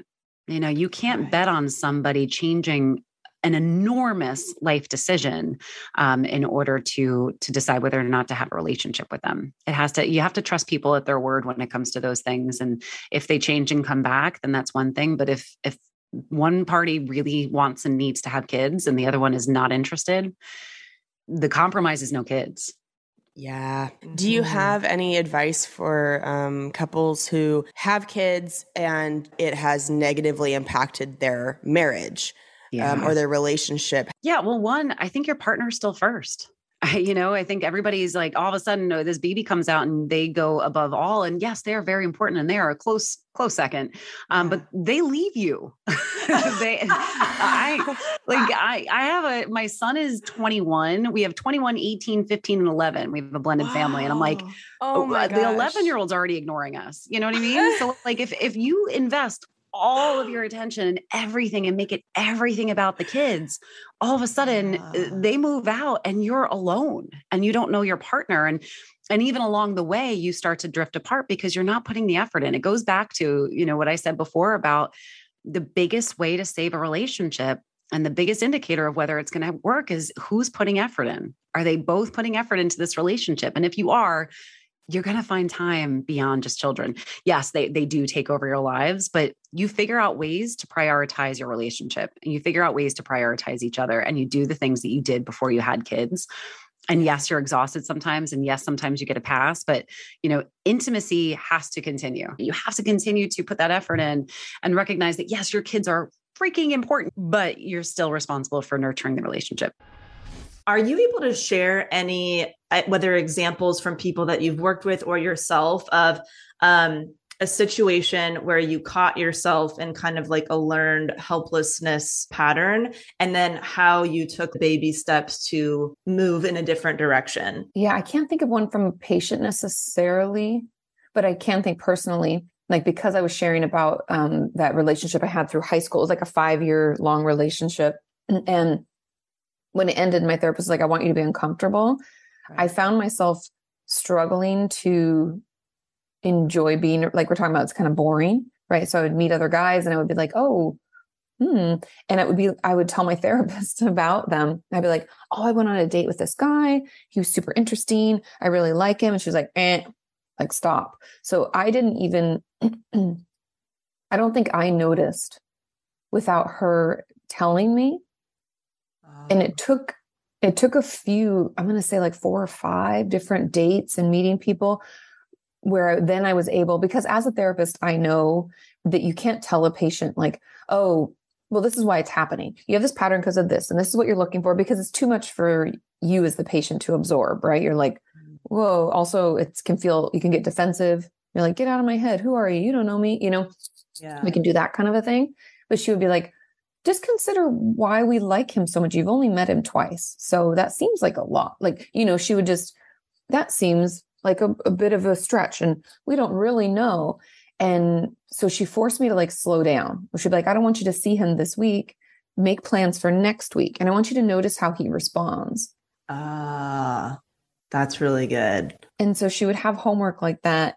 And when I say that they didn't respond well, they didn't respond well to like boundaries, because that was my problem, is that I would get in these relationships where there was no allowance of healthy boundaries. I couldn't be my own person. I had to be completely enmeshed with them.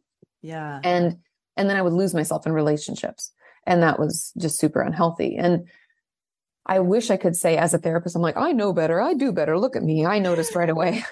No, my therapist was like, whoa, whoa, whoa, whoa, whoa, you know, let's, let's, let's take a break.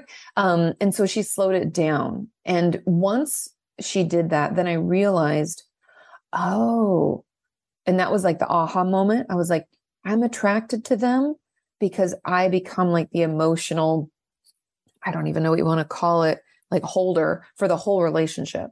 And so I attach quickly.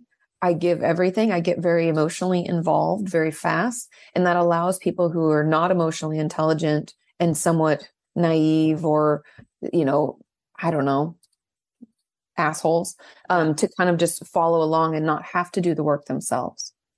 Interesting. So when, when you were in those patterns, did you feel like you were really getting something out of that? Like, were you enjoying it, or you really just kind of chalk it up to kind of a learned behavior? Or did you enjoy being like uh, the, the emotional one, I guess? Yeah, no, I, I loved it, because as, not that I'm super into Enneagrams, but I believe them a little bit. Okay. As the Enneagram, if anybody doesn't know, you can look into them, but I, I'm like, a, I like to be a caretaker. I think it's the reason that I'm a therapist. I like to help people. I like to support, and that helps me fill that role. That makes a lot of sense. I, I watched one of your videos, and I feel like this is something that's popping up. Um, you know, as I talk to more friends and, and our community, as they share stories with us via email and stuff, there was an, there is a, a, um, a video that you did about how friendships kind of change, like mm-hmm. in your thirties. And, you know, sometimes you kind of, once you start, um, setting boundaries or working on yourself, the same relationships are not no longer a fit. Would you be able to share a little bit about that experience with, like, yeah, the friendship changes in your life or phases like that? Yeah, I think the thing that happens, whether we want to admit it or not, is as we get older, our time that we have for friends gets less and less. Yeah. And that's just because of, I mean, I don't have children, and we're not going to have children, but I do have a husband, and I have a business, and we get busy. Yeah. And our twenties were more of like, I don't know what I'm doing. I'm figuring it out, you know, and people yeah. are just, we're, we have more time. Therefore, we have these big friend groups of people like, oh, we're all going to go out to get together and, you know, have dinner and go dancing or whatever. And it depends on your lifestyle, what you, even if you're gaming or whatever, there's tends to be more of you that have time. Right. As we get older, we have to be more selective because we don't have that time. And for me, during that process, not only was it a time constraint, but it was also just the, the ch- the choices that we were making in life could differ greatly. Yeah. Like, for example, you could have friends who don't want to m- stop partying or stop doing that kind of behavior, and you do, or vice versa. So the people who choose a different path, you kind of grow away from. I think we often think of relationships ending as like, it has to be like, she lied to me and she did this, she talked behind my back. Like there has to be a fight, right? Or something horrible happens. But in my experience, it's actually just you grow apart. And I think that as I've worked on myself, especially, not only did it end romantic relationships, but it ended some friendships. I was the one giving all of that energy to the relationship. And as soon as I stopped, there was nothing. I had this friendship through high school for a really long time where, and we're not friends anymore, where I, she would always call me when she needed something, but I could never get a hold of her if I needed anything. Mm-hmm. And it was this one-way street always with the relationship, but I didn't realize until I started doing my own work and having healthy boundaries and not being reachable all the time, all the things that my therapist had made me do over the years, like as homework, it suddenly put those relationships in a different light. And so we just grew apart essentially because I was the only one holding it together. And I think that's, it was really sad to figure that out at first, because you're like, well, fuck, like, was that even a, did they even want to be my friend? Or am I just like putting in all this effort? And, it, you know, I was never important, but my therapist helped me like reframe it, where instead of thinking of it like, oh, I was the only one that wanted this relationship, they didn't even really want to be friends with me. That's from like a negative standpoint. What if instead we considered that's the role that they know how to fill? And therefore you left that role open, and they're like, oh, this is really comfortable, in the same way it was comfortable for me. We tend to find and be attracted to these people who play the roles we're looking for.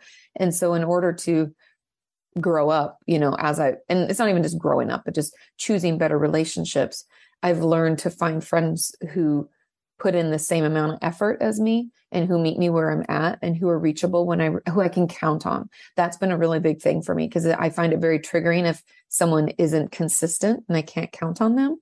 And so if I focus in on that and look for that in relationships in general, I'm much happier. Yeah. That reciprocity is so important. Okay. Let's say somebody's tuning in right now and they feel like somebody in their life that they really love is experiencing learned helplessness in some way. Is there a point where they, they have to kind of stop encouraging that person to seek help? Um, Or like, how do you draw that boundary of like wanting the best for somebody, but also taking care of yourself? Does that make yeah, sense? Yeah, no, that totally, it totally makes sense. It's like, where's the line between I love you and want to help you because I want better for you, right, and I'm lighting myself on fire to keep you warm, right? Yeah. All you can do is check in on those you love and offer support that you actually can give. Mm. And I know that that's hard to hear, but we can't make people change. One of the biggest learnings, even for myself, I feel like I have to relearn it every day, is that I can't control other people. And we often just wish and hope that we could, and, oh, I could move on if they would just apologize, or, oh, if, if I could just get them into treatment, they would finally realize, you know, and stop drinking or whatever the problem is, right? We want to check in on, uh, they would finally see that they're, they're doing this learned helplessness thing, and then they could get better. Unfortunately, we can't make other people do anything. All we can do is control ourselves. And that means that all you can do is check in, offer support a couple of times every so often. And if they accept it, then you do your part. And if they don't, you move on. And I don't mean move on like leave the relationship. If you find it's toxic and it's not helpful for you, and also toxic doesn't mean that they're bad and you're good. It just means it's a bad recipe. You know, it's right. Like putting, I don't know, onions and peanut butter together or something.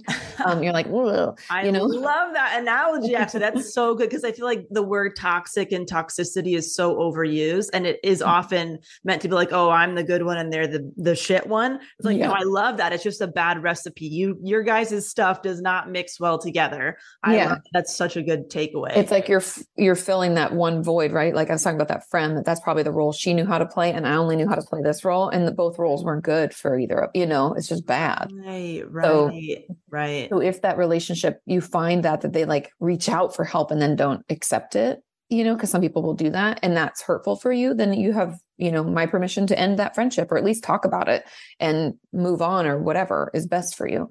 Um, But unfortunately, if we have a friend in that situation, we can check in on them. We can even mention, hey, you know, I, I feel like, you know, things aren't going that well. And I just want, but you, again, you can't really call it out. Mm. I think what you're experiencing, I mean, you could try. I have a feeling we, they'd get defensive, or you don't understand. Right. You don't know them. You don't know the situation. I mean, we know how our friends respond and react to stuff like that, to feeling like pointed. Nobody right. likes feeling pointed at. So I find it's better to just check in, be there if you can, in a way that's, you know, that is okay. Doesn't take from you. It's just part of, you know, the love in the relationship, and that's it, you know? Yeah.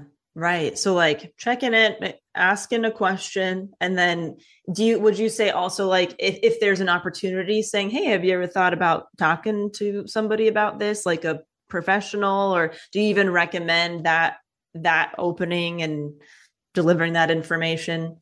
I think that's helpful. I think it, it will land better if you share your own experience, if you have it. Right.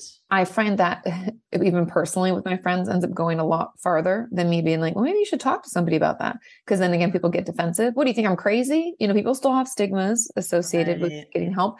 I find it goes better if you're like, you know, I was going through something kind of similar. Remember when I was having that tough time at whatever, you know, because if they're your friend, they should know. Yeah. And then you would say something like, yeah, I went and saw that therapist or psychologist or whoever, and it was really helpful. It gave me a perspective. I don't know if that'd be helpful for you, but you know, that was helpful for me.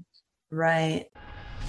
If somebody is listening right now and maybe they are thinking that this might be a problem they have, what are some of the symptoms that you would use to classify somebody as being hypersexual? Well, if they feel like they are out of control, meaning they've tried to stop multiple times and they can't. If they start to have unmanageability in their lives where um, they're spending more money than they want to be spending, um, they have lots of secrets, lies, problems, excuses. Um, their social life is unraveling because they keep an open calendar because they're always waiting for the right person to come along. Maybe they're underachieving at work because they're spending so much energy on this problem. Um, or they can't orgasm with a live partner because they're spending so much time looking at porn, um, things of that nature. I mean, people generally know when their lives are, they have messes in their lives. And that's when people usually get help, or they get caught. That's the other thing. They blow up their relationships.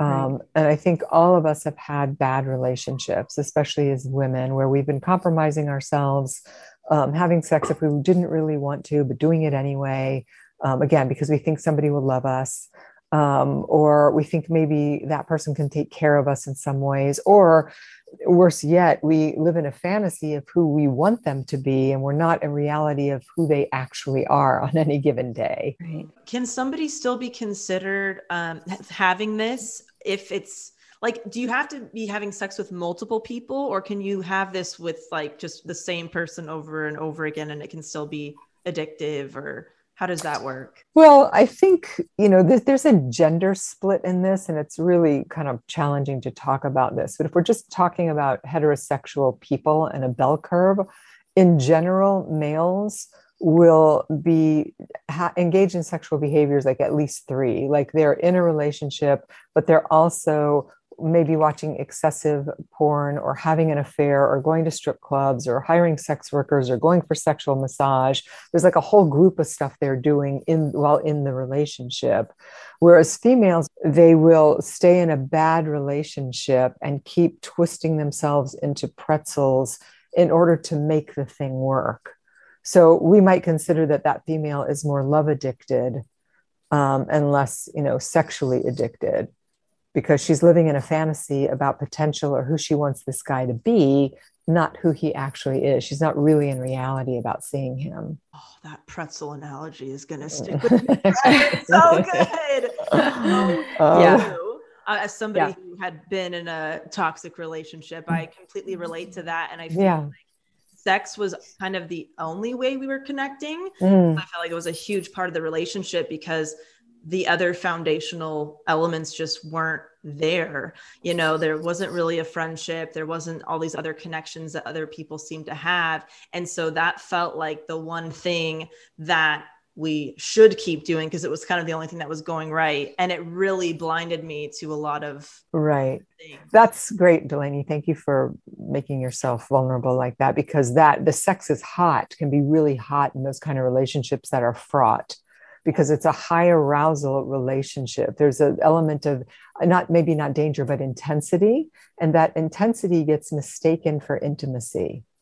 Right. It's so wild. It's so passionate. It's so intense, but we can't stand each other. We don't have anything in common and our values aren't aligned, but wow, the sex is great. Yeah. Um, that's usually a bad sign because all your energy is getting discharged there. And there's also a whole neurochemical component to it also. You know, the right. novelty factor is very high in those situations. Wow. And it can yeah. make it so hard to go from kind of that type of relationship to like a wonderful, healthy one because of that sex element. Because you think right. maybe there's something missing sexually because it's not like this crazy high. But how, how, how does somebody kind of transition into something healthier? And like, I mean, knowing that it's okay that if it doesn't, if it doesn't feel the same as it did. Yeah. So if you have a history of dating bad boys or bad girls, um, and it feels like you're putting your finger in a light socket right off the bat, I would say that's wrong. And if you're dating someone and it feels kind of boring or average, that's probably right. And if you hang in there with that person, the more you build an intimate connection, meaning you're honest, you're vulnerable, you're close in, the more the erotic charge builds over time. Um, and that comes by revealing yourself to each other sexually and getting curious and experimenting and playing in the sexual arena uh, where you're learning about yourself through each other. So it's an inverse trajectory. With the the sex addict, it's like straight up a steep cliff, right? And with someone who's not, it's kind of a slow oscillating trajectory upwards towards something more erotic, intense, spiritual, beautiful, if you will. And when you don't have, you haven't had that experience, the tendency might be one to sabotage that or run. And so I encourage people, if you're in a relationship, to stay in it and work through the issues until you just hit a wall and you can't anymore. And if you can't, that's when you say goodbye. But as long as you keep trying and that person is needing you, then you keep going to see what's there. Yeah. And there are some, um, whether it's treatments or first steps people can take if they are resonating with this right now. Well, there's some simple self-tests that you can look at online. Um, we have some on our website at center for healthy sex dot com. There's a sex addiction screening test. Um, Sex and Love Addicts Anonymous have uh, forty questions. I think it's the forty questions on their website. I've adapted it on our site also. But generally, if you think you have a problem in this area, you probably have a problem. And it doesn't mean that you've got full-on compulsive sexual behavior disorder. It may mean that you're on the on-ramp um, mm-hmm. or you've always struggled with these issues. And I think a lot of people today are struggling with intimacy issues. About what does it mean to experience pleasure, to be close in? We we put so much focus on uh, performance and penetration in our culture that that's the definition of sex, right? You've got to look like the adult film actors in porn, um, and you've got to like whatever comes your way. And nobody really knows what they like. They're just doing what they think they should be doing uh, because they're not being themselves, right? Um, and so there's just a lot of confusion about sex and sexuality. So um, I think it's useful to have those conversations in the way we are right now, no matter what, to start to get clear about who am I and what do I like sexually and what do I want in a relationship, not what's being advertised to me or what's on Instagram. What is, what's the, the biggest or main difference between sex addiction and love addiction? Like, how does that kind of play out? What does that look like? Well, they're both problematic relationships with mood altering experiences. Whereas alcoholism is a problematic relationship with a mood altering substance. The, the love addict is much more living in a fantasy um, about who the other person is and how they want their life to be. And look, we've all had this experience. You're going away for a weekend and you're super excited about what you're wearing and what it's going to look like and what the weather is going to be like. And you get there and it's not sunny and you only brought sundresses and it's cloudy and it's cold, right? And that this yeah. is not what my weekend was supposed to look like. And so you can be miserable or you can adjust. And the love addict never adjusts. They keep trying to get it to be a sunny day. Meanwhile, they're shivering and acting like everything's fine when it's not fine. When really they just need to go buy like a cheap pair of sweatpants and a sweatshirt and tennis shoes and just go to the movies that weekend, right? It's a bust, but make the best of it. So love addicts keep pushing the fantasy of who they want that person to be. They're not really seeing the other person. So they're no more available than the unavailable person they've chosen. So that that's a big distinction oh. for love addiction. Um, you know, it's like if you go out with somebody and they say they're going to call and they don't call, if you're not a love addict, you're like, huh.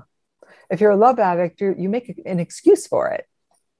Um, yeah. Right. You keep making excuses for, um, and, and things happen, right? People's cell phones die or they run it over with their car or like things happen, but in general, again, it's a more upward trend with somebody versus they're always late. They never call. They're always making excuses. They forget their wallet when they say they're going to take you to dinner. Um, and you're constantly adjusting to compensate for who that person isn't because you need them to be something. When people start to get emotionally sober, when they start to heal, there's a lot of grief and loss looking back and looking at the ways in which we hurt ourselves. Women in general are conditioned to submit, to subjugate ourselves, to, you know, we're often the keepers of the relationships and we're the caretakers of children and we see the best in everyone and we want it to work out. But right. we will override our intuition sometimes because of that. Yeah. Right. Can somebody be considered a, is when, when somebody is a love addict, is that in, are they in relationships with multiple people? Is it one person at a time? Are there some typical kind of behaviors it, with those logistics? It can be both. And typically there's an object of desire um, that the person has their sights on, um, or they get into a relationship through their love addiction and um, they stay in it until there's some rupture in the relationship where the person becomes more real or more human. Um, and then they'll either repair it or they'll go find somebody else pretty quickly. And, yeah. you know, and a lot of people will live in these fantasies about other people. You know, it's what uh, Billie Holiday sang about unrequited love. Uh, she said, unrequited love's a bore. And it's a bore because it's a one-way street. But stay in these fantasies about somebody who's not unavailable, who's not available. Right. Just hoping against hope that they will be. So there can be deprivation in love addiction also. Yeah. Mm. Do you find that somebody who um, is hypersexual uh, or struggles with sex addiction has a higher chance of also having a personality disorder? I mean, we don't see, when we say we're treating sex addiction, what are we really treating? What are we really looking at? And we, if we even take it further, these are not just personality issues. They are regulatory problems. These go back to infancy sometimes and childhood, where the person didn't get the kind of attunement they needed from their primary caregiver. Their system wasn't set up in a way to be able to regulate themselves under distress. So they use sex in order to feel better. They use sex as an analgesic or um, a way to get high, but anything to run from feelings of emptiness or loss or loneliness, um, which is historical and can be characterological or a, what we call a personality disorder. Yeah. Um, so yes, it's often a whole host of issues. Sometimes people have mood disorders also. They're right. depressed or anxious. So they use sex and love to make themselves feel better. Right. So it's very unique and distinct to the person that's seeking help or that has the problem. Wow. Yeah. Is there comorbidity like on the other end? Yeah. I mean, it's hard to say. If you have a, go out with somebody and they're a sex addict and you don't know it and you break up with them, it doesn't mean that you have, you know, personality issues. because you were, you were, you saw what was going on and you said, no, I'm not going to deal with this. But someone else who's maybe came from a dysfunctional household, who had a parent that was maybe alcoholic or sex addict or, um, you know, gambler or what have you. And they saw that what happened in the parental structure was that you just put up with it. You just overlook it. You just compensate for it. You deal with it. They're more likely to choose an addict as a partner because it's what they know. Mm. So yes, oftentimes we see, we can see um, sex and love addicts getting together with each other because it's a perfect fit. The sex addict is love avoidant, um, and the love addict is love addicted. So one of them is chasing the other, and um, neither one of them are available emotionally for different reasons. I've never heard somebody describe somebody who is love addicted as being emotionally unavailable. Right. Because in my mind, the idea of somebody being a love addict would be more associated with them being like too emotionally available. No, it's really a one-person system. It's all about me and my fantasy of you. It's not who you actually are. Yeah. You know, let's say, let's say we meet Kelsey and we hit it off and we have a great time, and I hate cats. I, I'm actually a cat lover, right? Yeah, I'm like, yeah, exactly. This feels like a personal attack. Exactly. I've got two of my so, cats in the street. Right. And so I come to your house and you have cats, and it's not that I'm allergic to them. I just don't like them. Uh-huh. And so I'm going to overlook that. Right. By overlooking okay. that, I'm overlooking a fundamental part of who you are. And I'm going to even wedge my way into it in a way where I might start to do something mean to the cats or try to convince you to get rid of them, or I'm going to change you to accommodate what I need you to be. That is not an emotionally available person. That is a one-person system. And that could be anything from you saying you don't want to have a baby and I do, but I'm going to change you. Or yeah. um, I hate L A, but I'm not going to tell you. I'm just going to try to get you to move. Um, right? Right. Right. So that is, um, there is a lack of real emotional availability there because the person is not in reality. With something like alcohol, that's a substance that isn't required for like a happy, healthy life. Right. That process of somebody getting sober from alcohol versus um, either being sober from sex addiction, you should have sex be a part of your life, you mm-hmm. know, if, if that's what you want. But that is so much harder, I think, for people to have a healthy relationship rather than just cut it out completely, maybe. Yeah. I mean, it's very challenging because um, abstinence is not a way to live unless you are, you've chosen that life. So yes, that's why I wrote my first book, Erotic Intelligence, because it was meant to be a guideline for people to have a healthy, happy, erotic life. Um, yeah. Not one that was filled with pain and trauma, repetition and shame and embarrassment, but one that was celebratory over time. And that is a road that people can traverse. I mean, it's very, very doable. Um, sometimes they do have to have stop having sex for, you know, whatever, thirty, sixty, ninety days, so they can figure out what's what, what's good for them, what isn't good for them. But slowly but surely, sex and relationships have to be integrated again so that we have a full, vital, happy life, as you said. Yeah. yeah. Can, are you able to speak to, let's say that somebody thinks that they might be in a relationship with somebody who has compulsive sexual behavior disorder. Mm-hmm. And what seems so tough about that is that something like, you know, somebody struggling with alcohol, um, you know, eating, stuff like that. There's evidence. Maybe you can find wrappers in the trash or alcohol bottles somewhere. But right. with sexual behavior, I feel like it seems like it could be a little bit, I don't know, you can cover it up for sure way, like less evidence. So, yeah. so what are signs people can look for if they think that somebody they love is struggling with something like That's that? That's a great question because, you know, women come into treatment and their partners have been cheating on them for five, ten, twenty-five, forty years. And sometimes they didn't know. But if you catch somebody doing something once and they say they'll never do it again, that is not a good enough answer. Because sometimes, you know, many of these women that have been in longer term marriages, let's say twenty years plus, did see telltale signs along the way. And their partner said, I won't do it again. And they believe them. Um, so you have to be in a much more explicit conversations about what exactly just happened here and why did it happen, um, and with whom and how often. Um, unfortunately, unfortunately, we do have the internet, and a lot of people, you know, can be, you can be laying in bed with your partner and they can be cheating on you and you not know it right then and there. So being transparent with electronics is certainly one way that you have access to each other's phones.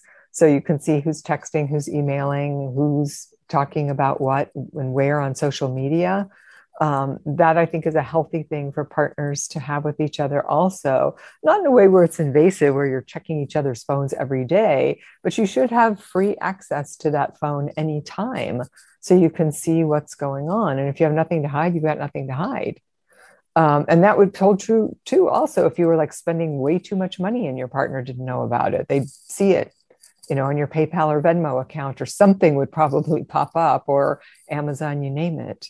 So those are some ways, but I would say if you have an intuition or you have a spidey sense about something, you should follow that, especially for women um, who tend to override or deny that.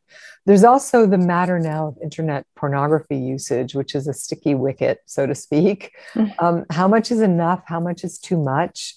Um, does the person feel like um, their partner's sexual needs are all being met by way of internet porn? Um, what other activities are being engaged in there? Are there, you know, cam girls, um, escorts being hired, um, social media liaisons with high school sweethearts? Like, what's going on there also? Um, so these are conversations I think couples have to have with each other about what are our parameters, what do we want? Um, and my feeling is that if I'm in a relationship with somebody and I want to have sex with somebody else, my partner should be the first to know, not the last to know, right? If I really love this person and really care about them, um, and there's a problem in the relationship, then you need to sit down with your partner and say, hey, this is not working for me, or I'm thinking about cheating with somebody at my office, and that's not a threat, but I'm kind of in trouble here. So we either need to work through our sex life or change the parameters of our relationship if it's going to be consensually non-monogamous, but let's do this together as opposed to um, I'm going to go sneak and do it behind your back and gaslight you and hope I don't get caught. Because that that's just a mess and it's traumatizing for everyone. Yeah.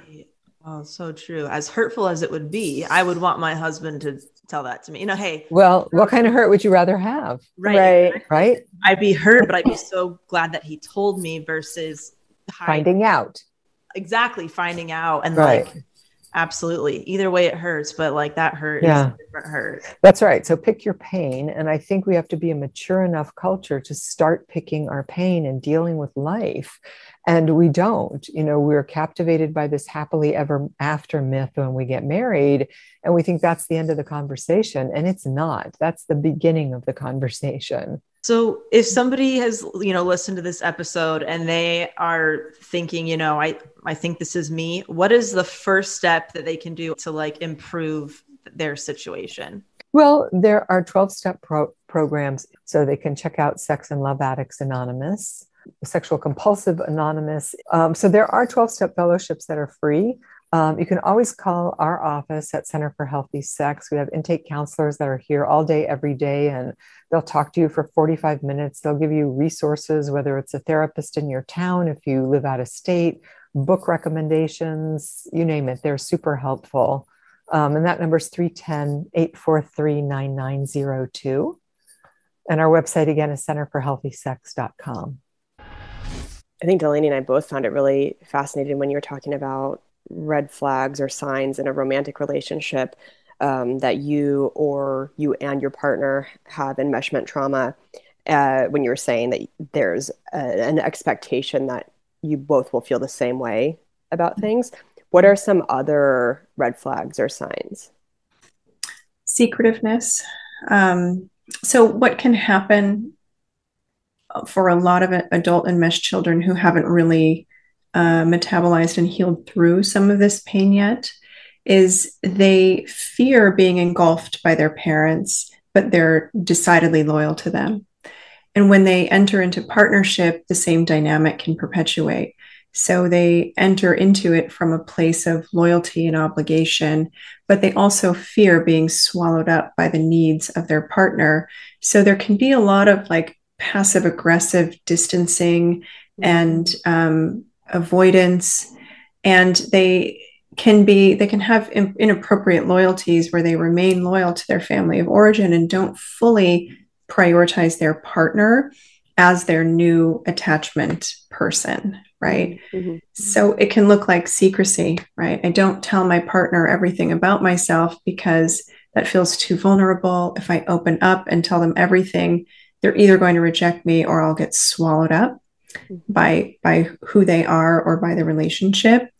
Sexually, it can look like um, being really hot and heavy at the start of a relationship, but the more you emotionally merge and join with someone, the more you get the ick sexually and don't have desire for your partner, especially in dynamics where there was a hint of covert incest or a sexualized enmeshment with their parent. So that can take the shape in what we've talked about, right? A parent giving too many details about their own sex life. It can also look like a parent who walks around naked, or a parent who leaves a lot of pornography around, or a child who hears their parents having sex frequently.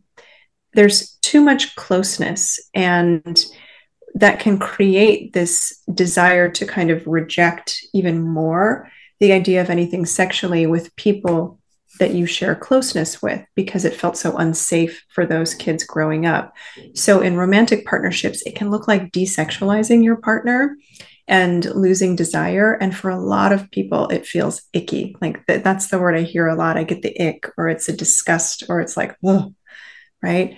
And when that happens, there's usually some kind of trauma, and it's often a kind of sexual trauma or an enmeshment trauma that is guiding that very strong aversion, because disgust is a gatekeeping emotion, right? It keeps things and people away that we feel are unsafe in some way. Mm-hmm. This is fascinating. I this mean, is been... a life-changing episode. I gotta tell you, I am like on the edge of my fucking seat right now. So you mentioned that, you know, as a child of an enmeshment that's happening, that it really impacts their de- de- uh, their development, right? Um, what kind of skills or things are they not able to learn as a kid that then they have to like learn as an adult? What are they? What's the gap? I would say one of the biggest gaps is that children who are enmeshed do not have the, they don't develop the skills of interoception. So what that means is the perception of what is internal. They are so overdeveloped in their exteroceptive skills, meaning their perception of what's outside of them, because their parents' needs have superseded their needs. So children in enmeshed families are really good at tracking their parents and tracking other people, watching for changes in their affect or their behaviors or their expression. They are fixated on what's going on outside of themselves so that they learn what is expected of them, and they can pour themselves into the mold of that expectation. That is the adaptive strategy that enmeshed children learn to employ so that they have a chance of getting some of their needs met, right? If they do not capitulate to the needs of their parent, they run the risk of being rejected or punished or ostracized or being shamed. So children in this context basically learn to self-abandon, because no one teaches them how to focus on what's going on inside of themselves and how to use that information to set appropriate boundaries for themselves and with other people. So enmeshed children, as they get older, again, often go into these, into relationships from a place of being very dutiful. I see what's happening with you, and it's my job to make sure you're okay, because if you're okay, whew, then maybe I'll be okay too. So their work looks a lot like learning how to go inward and think about what they need and what they want and the difference between those two things, and learning how to say no with, with you know, self-assurance and with the trust that someone can tolerate their no, so that they can really enthusiastically say yes, and to break out of these patterns of being so obligatory in relationships. And when they can do that and move away from this like obligatory, guilt-driven, shame-driven way of like capitulating to another person, they learn how to be more authentic. And that opens up so much more space for them in their lives to pursue other interests and become creative in different ways and, you know, have more vitality. It's soul-sucking to be in a relationship with someone where you feel like you are only in service of their needs and it's not mutual or relational. And when people start doing this work, the pendulum can kind of swing really far in the other direction, and they might be more entitled. They might be uh, less um, considerate of how they express boundaries because they don't have practice on how to finesse like a way to be relational in boundary setting. So they're afraid to set boundaries because they, they do often feel like they're an asshole, or they've been told that they're selfish and an asshole by parents who demand that they stay, you know, organized around their needs. So yeah, it's, it's like the hardest part of the work, I think, is to figure out how to uh, say no and say yes, while understanding that people can be disappointed and frustrated and angry about your decisions. And that has, that's none of your business, right. right? Or it's not your job to take away their feelings by changing your yes or your no. Right. Yeah. Hmm. Is there a relationship with um, like P T S D and enmeshment trauma? Is there any kind of other relationships we should know about with other, I don't know, disorders or anything like that? Sure. Yeah. Um, an enmeshed dynamic can result in a tremendous amount of anxiety or depression, and it absolutely can result in complex P T S D, where there have been a lot of invalidating or abandoning experiences for that child emotionally. And so those, those like death by a thousand poke kind of experiences accumulate in a person's nervous system over time. And that can result in a very, um, Uh, sometimes very acute picture, but often it looks like kind of a low grade um, humming in the background experience of P T S D. The other way that it can kind of manifest, and I want to just make sure to say this, um, is that in romantic relationships, people often choose a lot of non-starters.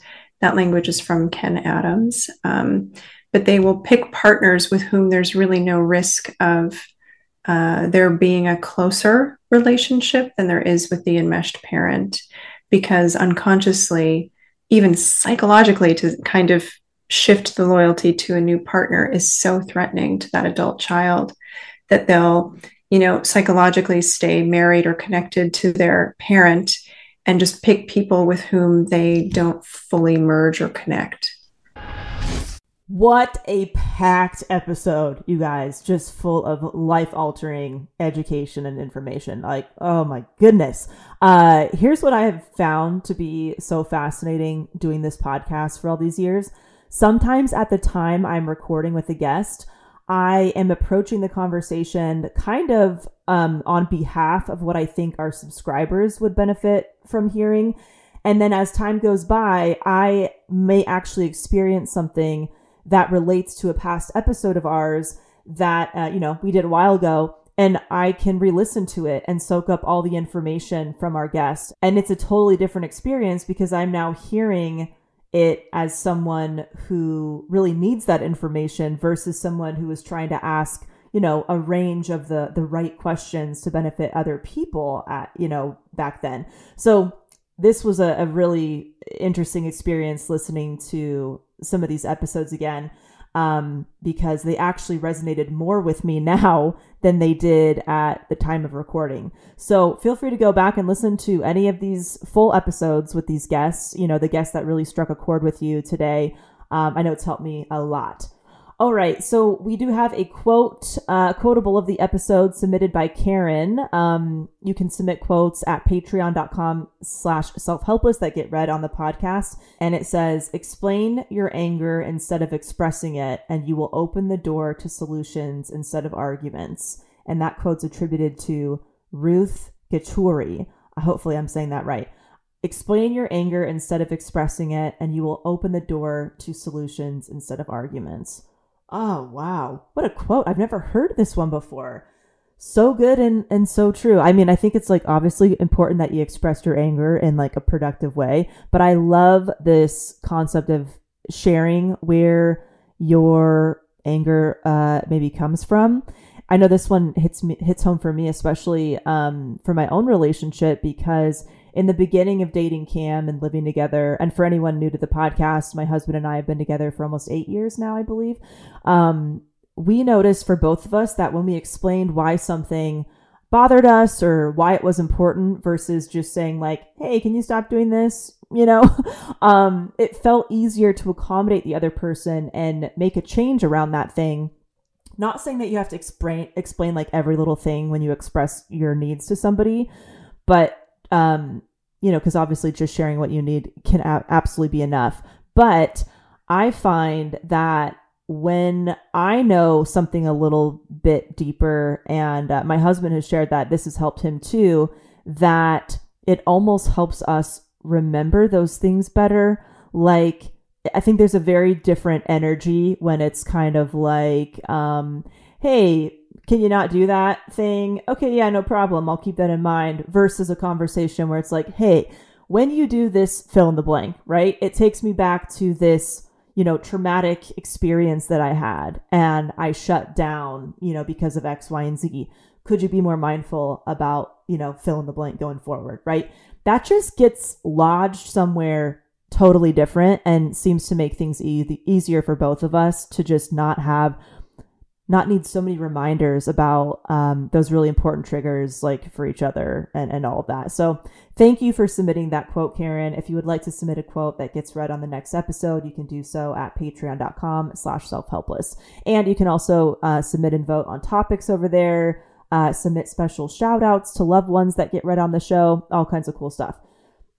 Okay, so my hot tip for the episode for you. Um, this is something that uh, Cam and I do for each other, and it might be helpful for, for you as well. I don't know. Um, so because Christmas time can be very intense uh, with all the gift giving and, you know, all the to-dos and all that, we like to just do something together for our gift, I guess, like go out to dinner. We like to usually do a meal and like a couples massage together for our holiday gift, because it's just one less thing uh, to purchase for somebody, one less physical item. It's also nice quality time, of course, too. But what we actually do is um, we basically postpone a physical gift exchange with each other to Valentine's Day or Valentine's Day week. Uh, so it's kind of like Valentine's Day is like our belated Christmas gift exchange. And it works great for us because we're not really big Valentine's Day celebration people, but it is a nice little relief that like, hey, we always have Valentine's Day, you know, we don't have to, we don't have to put this pressure on each other to like get e- each other like some big extravagant gift or something. Um, and, uh, yeah, it's also just nice to be able to focus on just each other's gift when Valentine's Day rolls around, and not like, you know, doesn't get buried with like our giant list for family and stuff like that. And, um, you know, as people who usually don't really celebrate Valentine's Day in like a big way, and we, we don't in the past have never really exchanged big Valentine's Day gifts, maybe little things here and there. It is really nice to receive like a very thoughtful gift, um, you know, a couple months after uh, the holiday season and stuff like that. So anyway, maybe Valentine's Day will be your new Christmas too, but this is just, uh, this has relieved a lot of stress for us the past, like, I think a few years or so we've been doing it. And uh, yeah, there you go. Hot tip for you. Take it or leave it. Okay, before we wrap up with our iTunes review of the episode, if you are new here, I just want to let you know that I have an email list where I give all kinds of free stuff away, uh, information about different career opportunities and gigs, media opportunities, private podcast episodes about like unique careers um, with interviews from various multi-hyphenates who are doing really cool stuff, people that you've probably never heard of. Um, and it's all free. So you can find all that on my website, delaney fisher dot com, or you can just click the link in this episode's description next to my name, and it'll take you there as well. Okay, so the iTunes review of the episode, this is from Elizabeth Oliver. It's titled New Listener, Love It. It says, I am binging older episodes and love the book reviews. The girls are relatable and real. Keep it up. Happy New Year. Elizabeth, thank you so much for taking the time. I, I also really enjoyed those book review episodes. And my gosh, you're going really far back if that's where you're at. So that's really awesome. A lot has changed since those episodes that you're t- tuning into. So you are in for uh, quite the wild ride. And uh, here's a cool uh, hashtag goals update for all of you tuning into really old episodes or people that have been here, you know, throughout the years. We used to do a lot of those book review episodes where we would read a book and talk about it and all that with each other. But what's really cool, as um, as the show grew, thanks to all of you, we started being able to get the authors from the books that we love on the podcast and actually talk to them directly um, about the insights uh, of their book. And so uh, I'm just so uh, incredibly grateful for that trajectory. And and you can see that evolution through our episodes of kind of book reviews turning into interviews with authors and stuff like that. So thank you for mentioning that. Gave me a, a nice little moment uh, to reflect on that and feel grateful for that. So um, yeah, pretty fucking sweet. Thanks, everybody. Uh, love you so much. W- what a cool thing we get to do together. Uh, if you want to leave a review, that will be right on the, on the next episode or one of the next episodes. You can just go to the Apple Podcast app, click those stars, write a sentence or two, and boom, here you go. Here we are. And just a reminder that I'm often recording episodes like four to eight weeks in advance. So if you left a review like yesterday or today, you might not hear it for a month or two, uh, but it's coming, baby. Don't you worry. It's coming. Okay. Have a great rest of your day or evening or whenever you're listening to this. And I will talk to you next week. Maybe I'm self-helpless. Thank you for tuning in to the Self-Helpless Podcast. You can find our Patreon community, merch, and our individual work at self helpless podcast dot com. We'd be thrilled if you shared this episode with a friend, left an iTunes review, or feel free to post it on your Instagram and tag at self helpless podcast. Thanks, guys.